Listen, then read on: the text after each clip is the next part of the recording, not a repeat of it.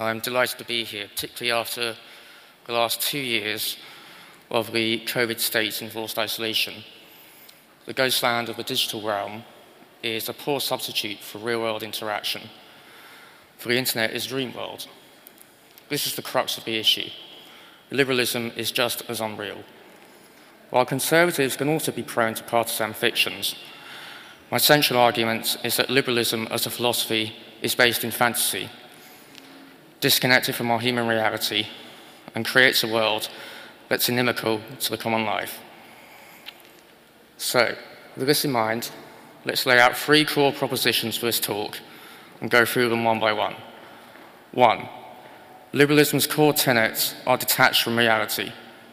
Two, liberalism creates an unreal and therefore harmful view of the world that's inimical to the common life lived in harmony with our social nature. And free. conservatism accords with reality, with our embodied nature, and enables flourishing through the common life. Firstly, let's start with liberalism.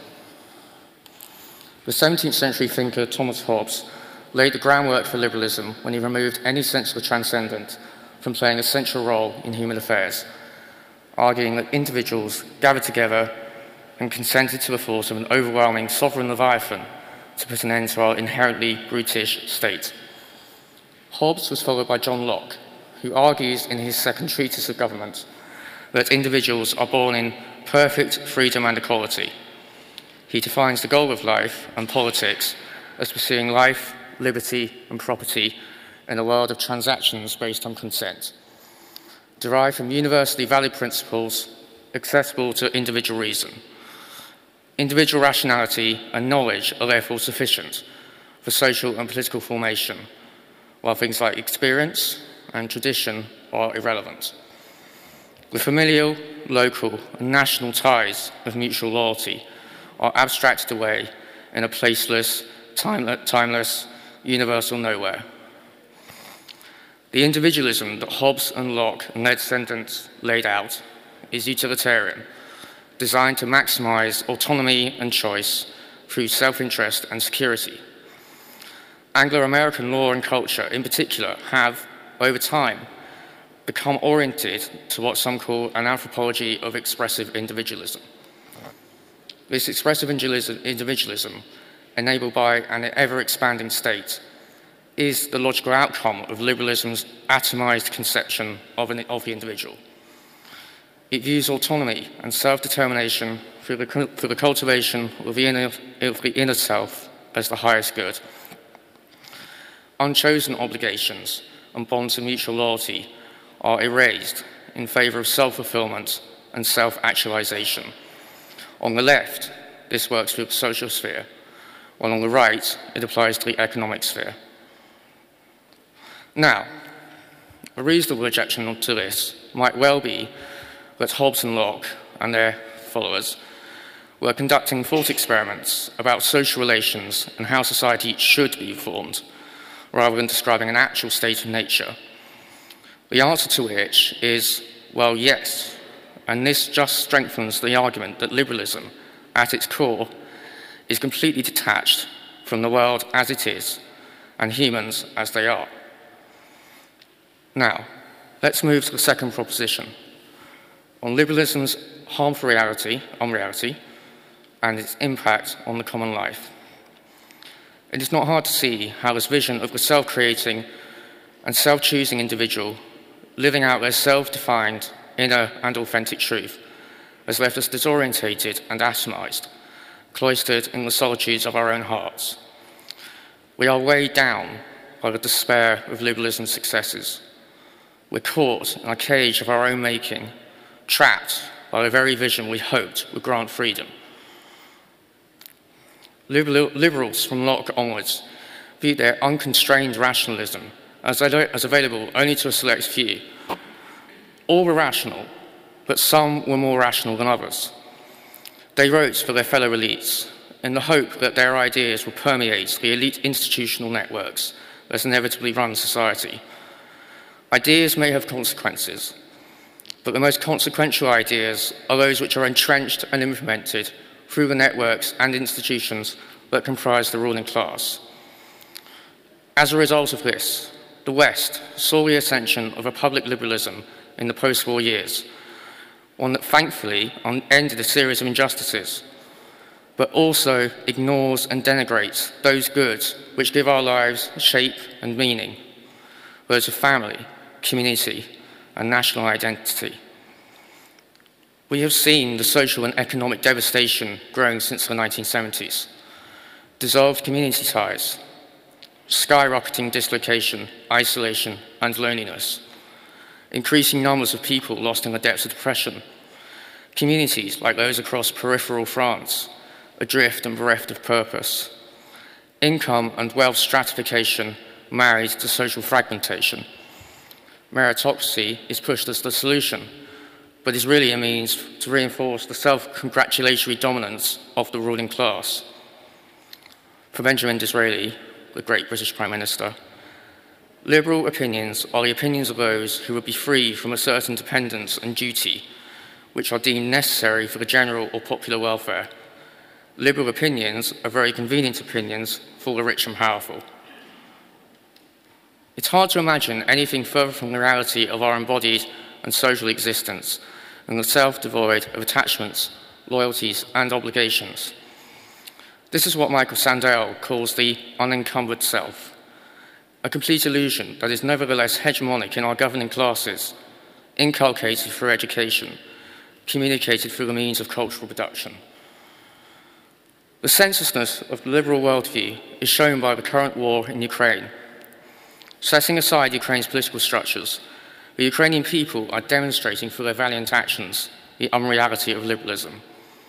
These men and women are fighting to protect their national home, their communities, their families, not only or even mainly for abstract notions of equality, international law, universal rights, and the rest.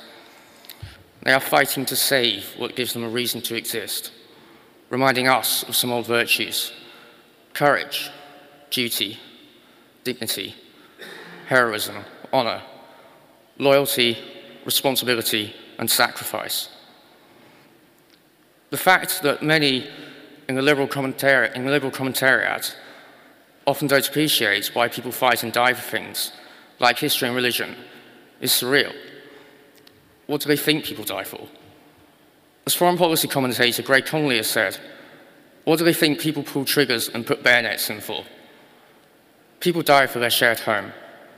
Like Horatius, captain of the gates, they fight and die for the ashes of their fathers and the temples of their gods.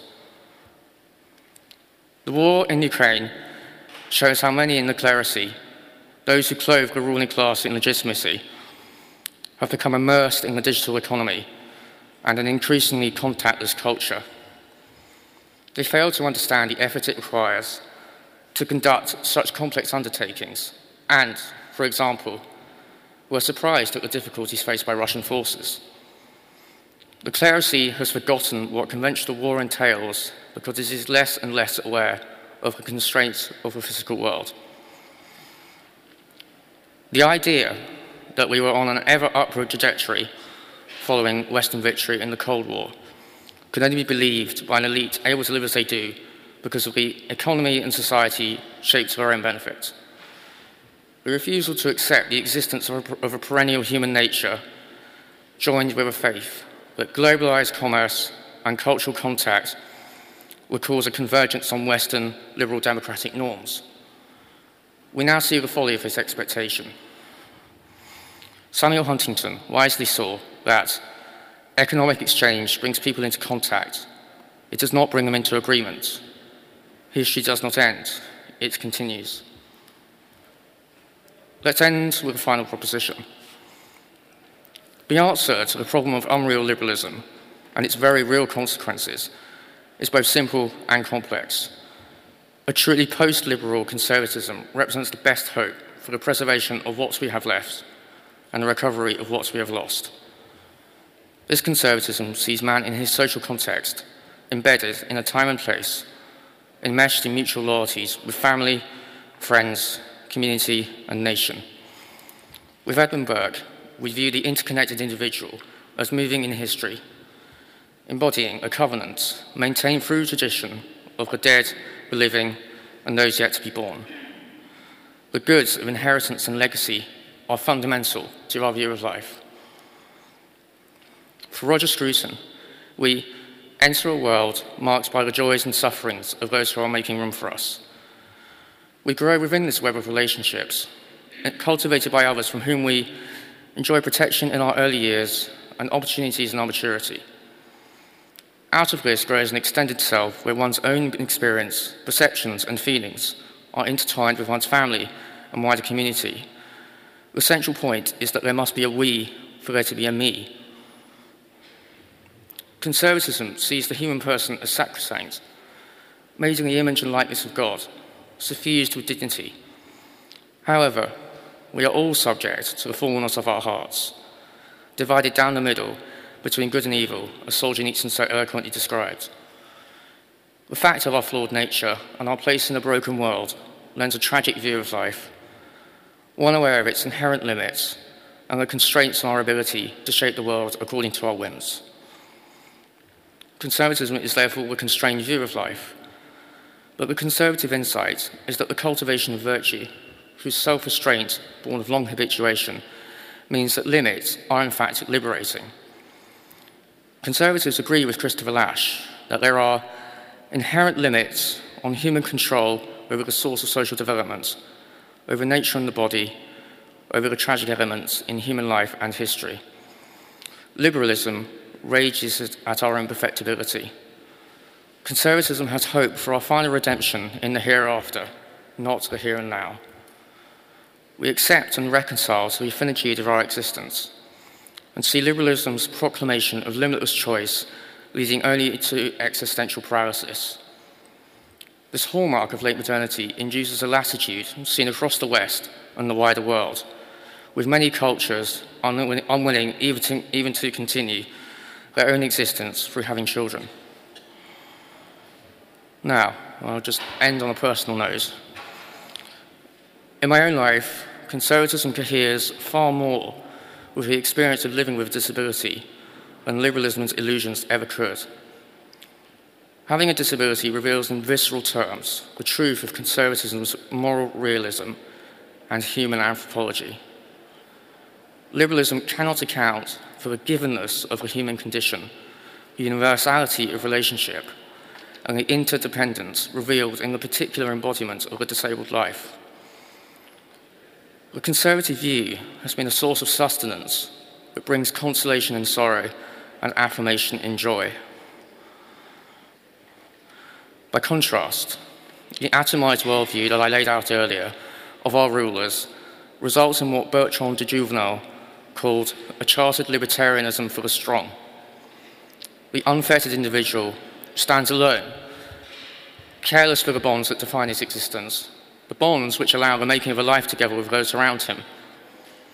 We are seeing this ideology of, of cruelty with a mask of kindness tear its way through the fabric of European and Anglo American society. The increasing push for euthanasia is liberalism's endpoint. Final control over the, life, over the end of life itself, choice elevated to the highest good to achieve the lowest result. Indeed, we recently experienced another push to see euthanasia legalized in Britain. Meanwhile, the Princeton professor of bioethics, Peter Singer, said that those born with my condition are better off being killed just after birth to spare us the burden of our suffering. Oh, brave new world that has its creatures in it. It's not every day you hear someone at the height of liberal institutional prestige say how little worth your existence holds. We shouldn't be surprised, as it was two good liberals, after all, who coined the term life unworthy of life. If one is unable to fulfill the liberal ideal of the autonomous, rationally choosing individual, and is not held to be in the, in, made in the image and likeness of God, even in one's physical frailty, how does liberalism argue against its own lethal endpoint of euthanasia for the suffering out of compassion?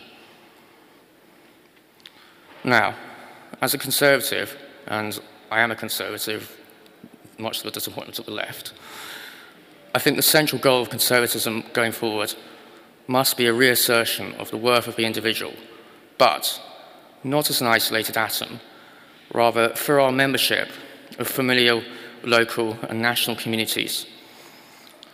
Our lives are the chords which comprise the melody of our civilization, echoing down the years, now in danger of falling silent.